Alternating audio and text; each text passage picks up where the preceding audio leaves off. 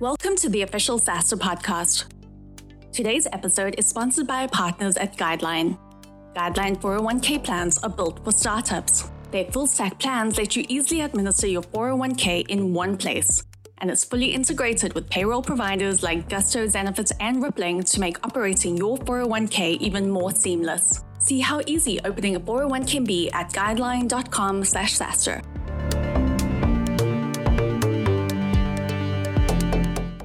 today's SaaStr Insider episode, SaaStr CEO and founder Jason Lemkin and the co-founder and CEO of HireSweet, Robin Choy, share their experiences building and scaling their companies.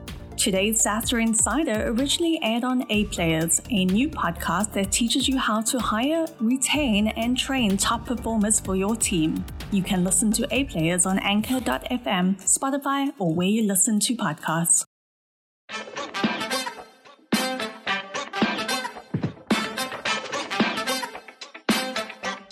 Talent wins games, but teamwork wins championships. Welcome to A Players, the podcast where we'll tell you how to target, hire, retain, and train top performers for your team. Everyone thinks they do 20%, but if you looked at their calendar, it's like 8%. right? The really the only way you can recruit I'll tell you the one the one simple KPI, which is you have to do 6 interviews a week. I am Robin Choy, CEO at HireSweet, and we are sourcing automation software that helps 900 tech companies hire the best talent. Add me and follow me now on LinkedIn if you want to keep an eye on us. Cool. So today we're welcoming Jason Lemkin. If you don't know him already, uh, Jason sold EchoSign, a company called EchoSign to Adobe for $400 million a few years ago. He's now running SaaStr. Um, it's very famous here, but uh, maybe Jason, can you tell us more about SaaStr, exactly what it is? Sure. SaaStr started off as a blog back in 2012 and some core answers about all the mistakes I made as a SaaS CEO getting to that first million a month, that first 10, 10 million a year or so. And now it's somehow grown to be the largest community in the world for SaaS and cloud entrepreneurs and founders. Yeah. And what I like about SaaStr as well is uh, so you have these events, you have a lot of podcasts, a lot of content, and you like to write a lot about hiring and scaling teams of salespeople. And yes. I, I, think that'll probably be the, the main topics we'll address today. Great. Um, you have some generic advice that you want to start with? I think, um, yeah, I think that for, for hiring a VP of sales, I think more than anything else, we, we could talk about a lot of things. Um, and, and the reason I talk so much about it I did it early because not a lot of folks had really explored this. There was a lot of content on product and engineering, but not a lot on this critical hire. But also because as I as I kind of came out of my fog of running my own startup and worked with a few dozen other SaaS startups, I, I learned that about 75% of SaaS startups hired the wrong first VP of sales, just like I did, and you end up losing a year. So the most important thing actually is probably not hiring Ms. or Mr. Perfect, although we can chat about that. The most important thing is not screwing it up because you can't lose a year just when it gets good because we tend to hire that VP sale just at a million, two million in ARR, a little less, a little more, just when those everything's starting to, to work and come together and then boom you hire the wrong person and all the wheels fall off so we can chat more about that, but I'll tell you if I had to distill, you know, all the things we've talked about, all the folks we've interviewed, everything I've written and learned, it would be really one thing. Understand that a VP of sales, half her or his job is hiring. It's hiring. So it's not enough if they were the top AE or sales exec at a hot startup. It's not enough if they were a manager but did not hire anyone great before. No matter what you do, no matter how great their LinkedIn, no matter what cool company they worked at before, if they haven't hired at least a couple, at least two or three great reps that hit and exceeded quota, they're not your VP of sales, not even a stretch VP of sales. So if nothing else, find out who they hired that that did well and go talk to those two AEs. See if it's true. See if they really recruited those people. Um, and then see if anyone will join her at your company. And if you hear that, you've you're onto something. You might you might actually have your right candidate, but so many folks ignore that. They don't do that extra step. They don't see they don't see if they've really proven they can recruit even a tiny successful team, and then it just all falls apart. Yeah, so they say A players hire A players. So that's basically looking for people they already hired in the past. It's not even that. For VP of sales, the real risk is an, an A player has hired no one This is the Mhm. risk. What happens is, Robin, is folks get excited, like like things are going great, and you've got two AEs, right? You that you hired yourself, and you've, you're at a million, two million. The leads are finally coming in. You've got it, right? I mean, your product has issues and gaps, and you're like, I'm going to go hire Bob from wherever, and and Bob's charismatic. He can spell ACV and ARR, um, but Bob himself has never recruited any great reps. And then boom, right? It's not just that A's hire A's, which is true. It's that Bob's never hired a sales rep himself and he doesn't know how to do it. He doesn't know where to source them and he doesn't know how to get them and the clock's ticking. And what does Bob do? He hires a B or a C. Not because Bob might not be an A someday as a VP of sales, but because an A individual contributor doesn't know how to hire great sales reps, right? And you just hit a wall and they hire worse and worse people. The quota attainment goes down and you, you see this downward spiral from someone that hasn't hired good folks before. So that's that's the chicken and the egg in VP of sales hiring, but you you can sacrifice for for rough around the edges. You can sacrifice for didn't work at that hot startup. You can sacrifice for industry, maybe even deal size, but they have to have hired a couple reps that did well. Okay, and what's your advice for that person who's a VP of sales today, but doesn't know how to hire people? What's your advice for them? For them? Quit. You're, you're not a VP of sales. You, you've made a tragic error. And what you should do is either go back and be an AE and learn, or go find what you should do is quit and find a real VP of sales, go be a director of sales under her and learn. You need you need those two years of hiring experience to be able to VP of sales. You jump too quickly and you will fail. So it's better to raise your hand and say, hey, I, I overstretched. I'm gonna I'm gonna carry a bag here. I'm gonna be an individual contributor, or go work for a VP of sales that knows how to do it, and she'll teach you. Okay, okay. And uh, what I like also is that you mentioned there are different type of VP of sales according to the size of the company. So you talked about the evangelist, the Mr. Make It Repeatable, Mr. Go Big, etc., etc. Can you tell us more about that? The different types of A players for different types of companies? Yeah, that that's a fun post on uh, Ms. Dashboards and Mr. Go Big. You can see Yeah. that one on SaaStr. It's one of our. It's right on the homepage at SaaStr.com. It's one of the most popular ones, even though it's it's years ago. I think we can talk about that, but but let's let's simplify it again because we're on audio here. I think the most important thing is you could only reach forward a stage. So you don't want to hire. Let's say you're at five million ARR for for the sake of discussion. You don't want to hire someone that's never even experienced that. That's too risky. you don't want to hire someone that's that's never gotten past a been at a, been at a company that's gotten past one or two million if you're at five, right? They they just don't know the playbook, right? They can't know the playbook because they haven't lived it, right? Um, just like if like we talked about before, if you've never hired a great AE, you can't possibly know the playbook to hire them. You think you do because you've worked in a team, but you don't know the playbook. So you can you can use one stage forwards playbook. So if you're at five million ARR, look, you're not going to be at five million next year, right? I sure hope not. so you could hire someone that has never worked anywhere less than say 15 million, 10 million ARR, right? That playbook is a little rough around the edges for five, but it, it's okay. But once it's two stages, once you're at 5 million, you hire someone that's never been anywhere below 30 or 40 or 50 million ARR. They just don't have the right playbook. It's a way too expensive playbook. It it assumes the brand is much more developed. It assumes the infrastructure is much more developed. It assumes they can hire 20 people to start.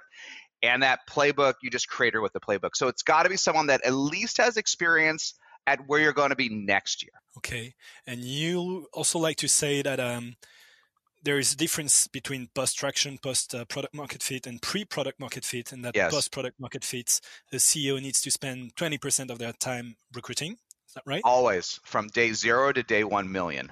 And oh, okay, so it's always even. I remember about maybe about two and a half years ago, three years ago, I was in downtown Redwood City where one of Box's headquarters is. And outside of Five Guys Burgers, Aaron Levie was there, CEO of Box, with one of his co-founders. And I said, "Hey, Aaron, how you doing?" It's always nice that he'll say hi to me. And I said, "What's going on?" He had nice was with my son. He's like, "I'm like, what do you need? Anything I can do to help? You know, like put you on stage or promote Box?" He's like, um, "Do you know any great VPs of engineering?" so he's he's at 500 million ARR back then, still spending all of his time recruiting, just like when we first met. Right? It never goes away. It's just who you recruit changes. So it's always 20%, which is important. Um, let me let me let me dive in on that on sales because it's so important, and then come back to your question or ask the version you want. The one of the biggest mistakes that founders make with sales is um, they they they either hire a couple AEs or they hire the VP of sales and they say, I don't want to be in sales anymore. Right? I'm tired. I don't like sales. I was spending, forget about recruiting, I was spending 20, 30% of my time in sales. And now I'm going to get back to product or the things I love. You never get that 20% back time in recruiting, and you never get that 20% time minimum that you have to spend with customers and prospects. You're, you're going to have to do that for, for your entire career. Okay. And so, what, what is it exactly? It's about sourcing, same as uh, Aaron and asking people around him using referral? For recruiting? Is it? Yeah. These well, look, obviously it changes, right? Later you'll have in-house recruiters in a team, and later you'll you'll have VPs and SVPs and EVPs, and they will be sourcing candidates, and your job will become a closer, right? Help close them, right? Uh, mm-hmm. you and then your job at the top will be only, you know, as you get bigger, if you're Aaron or whomever, your job mainly is to recruit your senior team, right? Which it always is for any executive, whether you're a VP of sales, director, SVP, CEO, ultimately, like when it's tiny, when you're tiny, you have to recruit everybody, right? If you're the CEO, you have to recruit the office manager. If you have an office anymore after COVID, you have to recruit everybody. But once you have 20, 30, 40 people, once you uh, have any layer of management, the manager's job should be to hire the people that report to them, right? That's why the VP of sales fails if they have no experience. And your job is to constantly be hiring management. But how long's your average VP going to last? Two to three years, right? Um, four years, and you're going to have to hire a new one, and then you're going to need a GM of EMEA, and then you're going to need this layer and these people. So you, will always be spending your time. It's just usually focused on that that one layer below you. Hmm. And how do um, how do founders, CEOs convince top performers to join their team when they're young and when they can fight with a big tech, for instance? Any advice on that? About closing? Well, how do founders do it, or how do VPs that work for them do it? How do the founders do it? Maybe both. I mean, this is um.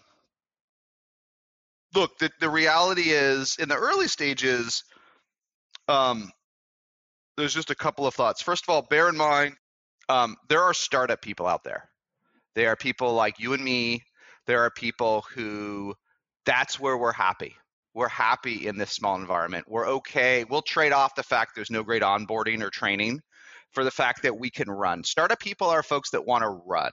They want to run. They don't want to have obstacles put in their way, and they want to do, at least in some area, they want to do great things um, and they, they, get that that means they may have no one doing code review. They get that may mean no one, there's no one in sales ops, and that they have to they have to you know follow up uh, uh, on the accounting themselves if they're in sales or whatever function. They get that, but they want to be those people. So first of all, you're not going to recruit non-startup people in the early days anyway, right? Unless you have a raise 200 million in your in your series series seed round.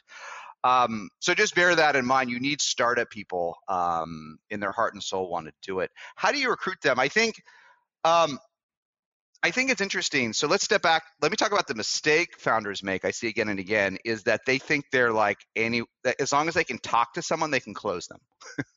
mm. They think I'm so charismatic, I'm so driven that all all I have to do is get in the room with Robin and I can convince him or her to join my company. But there's too many startups today right? There's there's a thousand companies, startups born every month. There's hundreds in every YC batch today. So it's not enough to get in the room with a candidate. Um, but there are more and more startup people than there are, and I think the most important thing. So what can you do? I think the most important thing you can do is to make your startup hot in some way. It helps. It's not everything, but PR is always important for recruiting. Why do why do half of the public company SaaSios come on stage to SaaStr events? Why do you think they're on stage? Why do you think they in many cases they fly out to come to SaaStr annual? Do you think it's because s- sitting sitting up on stage is like so great once you've done it 180 times? do you think it's to get customers? It's not even to get customers. If you're MongoDB or or Slack, why has Stewart Butterfield come to SaaStr three times? Is it to get customers for Slack? No, everyone uses Slack, right? um, it's for recruiting. It's for recruiting partners. It's for recruiting allies, and it's for recruiting employees. And I can't tell you on our podcast. Our podcast gets about 130,000 downloads a month. I can't tell you how many folks say that that as a CEO being on that podcast helped help them find a great candidate. Um, so do PR, get on TechCrunch. Um, and it doesn't have to be perfect because it's just one candidate, right? Make your blog awesome. Be on a secondary or tertiary PR. Do any podcast in the world that you can. Just get the word out that you might be hot. And then the beauty is startup people they'll take a risk. They'll take a risk that you only have 10 customers. They'll take a risk that you are pre-product market fit if they they feel that you could be hot because that's what us startup people want to do right? We want to be part of a rocket ship and we're okay that if we're early stage folks we're okay that it's not a rocket ship yet as long as we see signs it could be and even micro pr is so important there. What is micro pr it's things that like not a million people are gonna uh, gonna see but it's okay if 10 people see it. It's okay if you do a pr to to a niche in your in your industry okay? And only 10 prospects see it but one of them becomes a customer. Wasn't it worth it? Of course it was. Like and, and it's true for employees too. Employees are so expensive and so important right?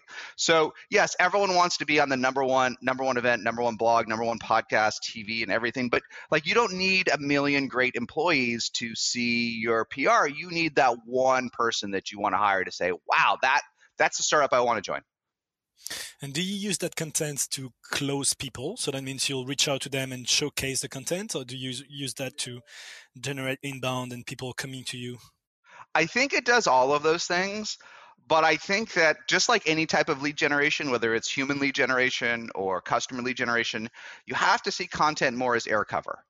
You, eh, otherwise, you will expect too much of it. If you expect that webinar to generate a million dollars of revenue, it might not. If you expect that podcast that that promotion, that blog post. It, it may well do that, and that's great. But Google is your ally, right? If if someone finds something through SEO, through search, if they if it reinforces, like you know what is is is how cool is HireSweet? Like, is this a company I'd like to join? Um, and then boom, I see a, I see a, a, a second touch, right? That reinforces this potential decision to buy or join. So think of you have to start. I know when, especially when we're early, we want everything to be demand gen and lead gen, and I've written a lot about that. But as you scale, you're going to find that air cover is just important because people need multiple touches to decide if they want to take risk, right? Risk with a vendor, um, and risk and a hiring decision risk as well. Okay, okay. So this is basically doing as much noise as possible and and getting your company out there and then it's not stupid noise it needs to be micro pr you need to know where your employees or customers are. It's better to do a podcast that only has 100 downloads if they're your customers than to do one that has great reach that has no value, right? Micro PR isn't isn't spray and pray. It's not be everywhere. It's be where matters. Be present. It's be present as much as you can, uh, given that no one's ever heard of you. and if if we get back to building teams of sales, any specific podcast you'd recommend, any specific blog or places where there are few people but exactly in this target?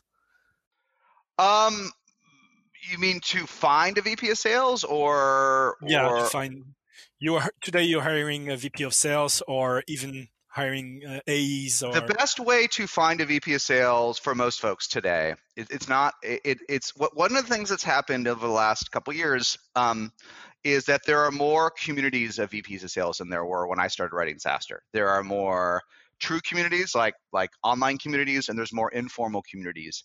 And so the, my best advice in general is meet as many VPs of sales as you possibly can. It doesn't matter if you're going to recruit them, right? First of all, you have to learn to to if, you haven't hired a VP of anything before, you need the archetype, right? You need to, you need the bar. So you need to meet four or five and fall in love with the candidate. Even it doesn't matter if you can hire her to say, look, Deborah is the best of all the VP. I, I've never hired a VP of sales before. Now I've met five, but boy, Deborah was better than all the rest, right? So now you know, look, Deborah's not going to join me. She's pretty happy at wherever, at whatever hot startup at UiPath. But at least I know, at least I know when I meet Bob or James or Evelyn, she has to be as good or better than Deborah, at least adjusted for experience, or I'm not going to make the hire. So meet as many of these, as many candidates for the role, and just and then try see if you can make one or two an advisor. Give them a few shares. Um, you'll be surprised if you are if if if your mission is compelling that folks that are better than you think will be advisors. Not everyone. I'm too busy. Don't ask me to be your advisor. I can't do it. I'm overloaded. Um, but I'll tell you, when I started SaaStr, when I started investing, I had bandwidth, and I was an advisor to a whole bunch of great companies from uh, together, which are worth billions today. So people have time, then they don't have time. Um, so find those advisors and mentors in this case in sales, and then ask all of them, be tenacious, say, hey, um, do you know anyone that could be great for my startup? And if that VP of sales believes in you, whether or not you can hire her, they will find you other candidates. They, the great ones know each other. Okay, so you start by doing PR and micro PR. Um, then you start to meet with people, talk to them.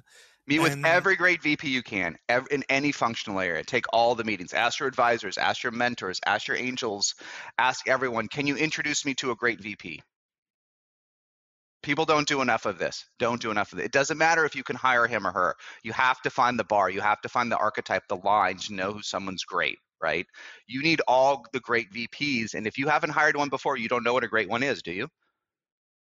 Yeah, obviously. so you'll hire a bad one because you don't know what a great one is. You'll hire someone that smiles great and dresses well and talks the talk and is very poised and worked at Dropbox and that's all great, but that might it's probably not the right thing for your company.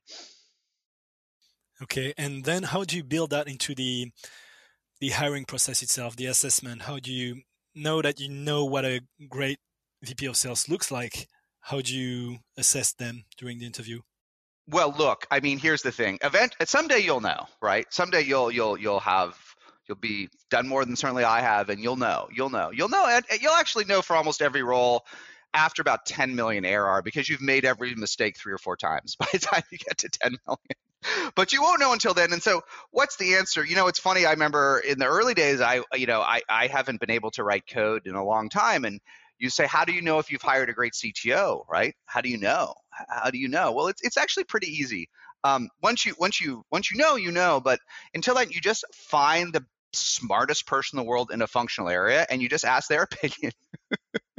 so look, a VP of sales' job is in sales, isn't it? They can probably snow you a bit if you haven't done it before. They can probably convince you they're wonderful, and and, and many mediocre VPs of sales are quite charming. Um, they're, they're quite they're quite poised, but find one great either VP of sales or the beauty to VP of sales is just find a CEO that you know that's that's done it before, right? And ask that CEO at 10 million or 15 million or 20 million, could you do me one favor? Could you do me one favor? Can you can you can you interview Aileen for me? And if he says, uh, wow, she's she's one of the best up and coming sales leaders I I've talked to in a while, hire her. Just hire her. This is the magic thing, right? And um, and you know, I, I'm working with the startup right now. They're just crossing 10 million. They're on fire, but they've never hired a real VP of marketing slash CMO type. And I've been making a lot of intros to this CEO because he's very he's he's great. He's a he's a he's an absorber of information. Again, they're coming up on 10 million. They're growing 20% a month. Like it's insane. And I just and then I, I made about 10 intros. And then the other day I introduced him to a CEO of a company that exited for about 500 million dollars. That I love this CEO, and he's like, this is the best. This this was the best intro you made. Like talking to the other VPs of marketing CMOs was great, but talking to the CEO who has hired so many and made so many mistakes, he's like, now I now I know. Now I know what I need. So so get that get a get a VP of sales to interview the VP of sales for you, or at least get a CEO that's done that next stage. They'll they'll know and they will see the things you're missing because you'll get desperate, you'll get tired, and you won't and you will want to gloss over things that are going to lead to mediocre outcomes. That's the problem. Like we gloss over, like, oh wow, he, he was so great. He worked at Twilio, and Twilio is awesome, but Twilio is a two something billionaire today.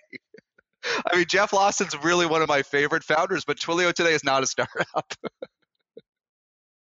but you might fall in love with him because the brand, the way they talk, the fact that you love Twilio. I mean, you could fall in love with this and talk yourself into a hire that is not not appropriate for your startup. So, but but but this other VP of sales or the CEO that's done your stage, they'll they'll they'll know. And what you say too is that anyway, if you're VP of sales isn't going to work out, then you'll know in one quick, sales right? cycle. In, in one you... sales cycle. And what do you do then? The well, you need to make plans. It's not going to work. You'll you'll know. The truth is, you'll know in 30 days if you really listen and watch. But you'll certainly know in a sales cycle because the the thing is, and, and when I wrote this iconic post years ago, like if your VP of sales you'll know if they work out in one sales cycle. And everyone, every VP of sales I know got mad. They're like, "No, we need more time." Like that's just you're a jerk, Jason. And then and then a little later, later they're like, "You know, you're right. You're, of course you're right." And why? Why? I when I wrote that, I didn't say that your VP of sales has to quintuple your sales in one sales cycle, right? They don't have to. They don't have to change radically change things, but they have to tilt the curve because if if a VP of sales can't bring in one good AE to sell better, if a VP of sales can't create more urgency, if a VP of sales can't drive up the deal size, right?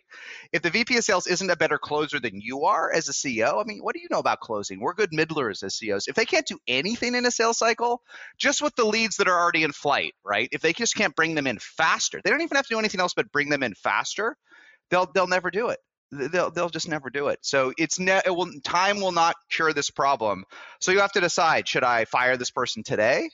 Um, you're pro- you're definitely better off without her if there's no positive positive uh, improvement. Um, but what most of us do is we stick with this person for longer because we don't want to do, and then things just get worse because they hire, they're they don't make it, they're not succeeding in the sales cycle, so they start bringing in more and more mediocre people, and they bring your batting average down. The converse is I just wrote this post on SaaStr recently. I wrote that that one about one sales cycle years ago. I just wrote one very recently where I laid out the the math in a Google sheet about what actually what's so that's the mistake many of you are going to make. You're, you're, you're going to want to give them more time when there's no improvement. Now, the improvement doesn't have to be vast, but there has to be improvement in one sales cycle. Then the interesting question is, if you what if you see improvement, but it's not magic, right? What if you were growing at 100% year over year before, and you know, you know, you could do much more, and you're doing 125 when you hire this VP of sales, right? That's that's be- that's better, isn't it? And SaaS compounds, so 125 is a lot better than 100, but it's not epic, is it? What do you do with that hire? And and what I've learned over the years, watching several dozen SaaS startups now, is many many CEOs actually, you should fire the person that that doesn't do anything in a sales cycle because they're going to bring your batting average down. The one that does better but not what it could be, it actually turns out it's super risky to not continue to back her. It's super risky because are you going to find someone better next week? How long is it going to take? Um, are things is it really is, is this is this is a tough hire so i think i've as as counterintuitive as this i think i've defaulted as if after a sales cycle things are better with your VP of sales, you've got to try to backfill her and back them as long as you can. Even if you know someone else in theory could do better, they've inflected the curve and you have to you have to ride that bet out. Okay. Okay. Interesting. So you'll know after one sales cycle if the person doesn't work out, but you don't know if, uh, if no, you'll no no no you'll no no they'll be in one of three buckets after one sales cycle. Either nothing will get better, in which case it never will, it just never will. Um, or you, you'll see jaw dropping improvement, right? That's at the other end. You're like, whoa, right? I mean, oh, oh my God, like, oh, we did have all these leads. It's just no one was following up. and so like magic happens, right? Um, but then there's a third category, which is mediocre, like bet- better but not great, right? And that one, counterintuitively, I think you need to stick with until you're sure you have a better resource and plan. Because doing better than before with compounding revenue and sales is so important. It may not be the same conclusion for engineering, for example, but it, it is in sales because just doing better than before is still a B plus for VP of sales, doing better than before. Most don't. Most do worse than before you hired them. Okay. Okay, cool. So we're we're getting near the end of the podcast. So a few quick questions now. Uh, what's the best advice that you wish you you had been given as a startup founder? Wow, the number one bit best bit of advice um, about hiring sales and building sales team. Of course, I think the best. Well, the I guess I guess the the advice is um, don't. There's no magician. There's no magician. You you have to find. You have to get two or more AEs, sales reps, hitting quota, doing well, and then you bring in someone to help you do better. And that's what my true VP of sales did. But the first one I hired, I was expecting a magician. Everyone expects a magician. Sales sales professionals, sales VPs of sales are not magicians. They're they're incredible. They're incredible scholars of the process and science of sales, um, but they can't create product market fit right? They can build on it. So there are no, do not expect a sales magician to bail you out of a tough situation. As a CEO, you have to bail yourself out of a tough sales situation. Then when it's half decent, at least half decent, then you're ready for the VP of sales. So that, that that's obvious now, but I don't think any of us really appreciated it way back when. Yeah, and that's also the thing that you have ex- to experiment for yourself, I guess. Um, and and what's the um, so you say that CEOs must spend twenty percent of their time hiring. What's the part that you hate the most about hiring? Um, well, boy, I think any deep down, anyone that says they love recruiting is sort of lying. Um, you have to. That's why you need a quota, right? You need to for because the, maybe the most important thing. I'll answer your question, but maybe the most important thing I'll tell you on the twenty percent is everybody lies. Everyone thinks they do twenty percent, but if you looked at their calendar, it's like eight percent. right? The really the only way you can recruit. I'll tell you the one the one simple KPI, which is you have to do six interviews a week. You know why six is so important? Because it's more than one a day. If you say 20%, you know what? People say they do 20% of time recruiting, and then you look at the calendar, you know how many interviews they did this week? Two or three. It's not enough, is it? It's not really 20%, is it? But if you force yourself to report each week, how many interviews did I do? And if it's less than six, you get an F, that will add up to 20%. Even if those interviews are 20 minutes long, trust me, with the prep, the review, right? The outreach, but you have to have a KPI on these things, and six interviews has to be the minimum, uh, the minimum uh, per per per week. And you'll find that for for CEOs, it can be hard to spend half your time, but you'll find the best VPs of sales and VP of engineering generally spend half their time recruiting, and that's a lot more than six meetings, isn't it? It's often 20. It's often 20 a week that VPs of sales and VPs of engineering will do in rapidly scaling companies. It's 20, it's 20 interviews a week. But if it's not six, it ain't to be it ain't to be the 20%. And what's the part that I like the least? Um, you know, I mean, it's the same. I, I think the part I like the least for interviewing is uh, it's it's it's the same part I like the least investing. It's like meeting with any potential candidate that we wouldn't hire. So figuring out a way to have a, a, a wide enough funnel um, to capture everyone, to capture a very diverse and exciting pool of candidates. But every every interview you take where there's a zero percent chance you're going to hire them, zero percent, it's just it. That's th- those are mental cycles, creative cycles you never get back. So those are the ones I constantly struggle both for for interviewing and for investing. Um, that I, I try to find a way to avoid is the zero percent. Okay, cool. I like the the last part about the targets. Yeah, think about it. You got to do it, or good else, or else it's not twenty percent. Really compounds. That's 300 Yep. per year. Get it. Okay, cool. Uh, thanks a lot, Jason. Was uh, was great. A lot of uh, very actionable feedback. Thanks a lot. Um, any last Um, word? no, this was terrific. Uh, and I guess the, the last word I'll just do is um, th- that that employee for recruiting that employee is out there. Don't give up. I know a lot of us feel like we'll never find that VP of marketing or that VP of sales.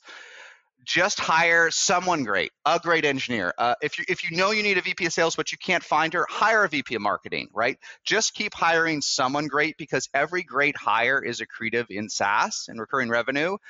And as terrible as it takes, if it takes you a year to find your VP of sales, well, you're, you're doing this for 10 or 20 years, right? This is SaaS, this is cloud. So beat yourself up, but don't give up because you will you will find that VP. It just may take you six to 12 months more than you'd hope, but don't give up.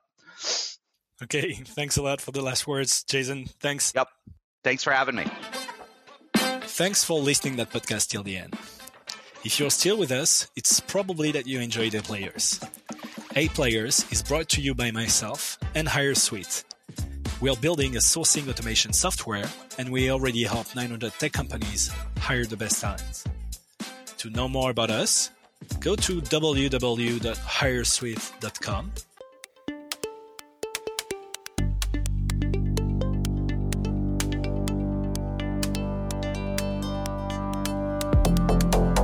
Today's episode is sponsored by our partners at Guideline. Guideline makes 401k plans that are affordable and scalable. They handle plan management, investments, and more, all for one flat fee, helping startups boost savings, retain talent, and grow their business. See how affordable a 401 can be at guideline.com slash SaaStr.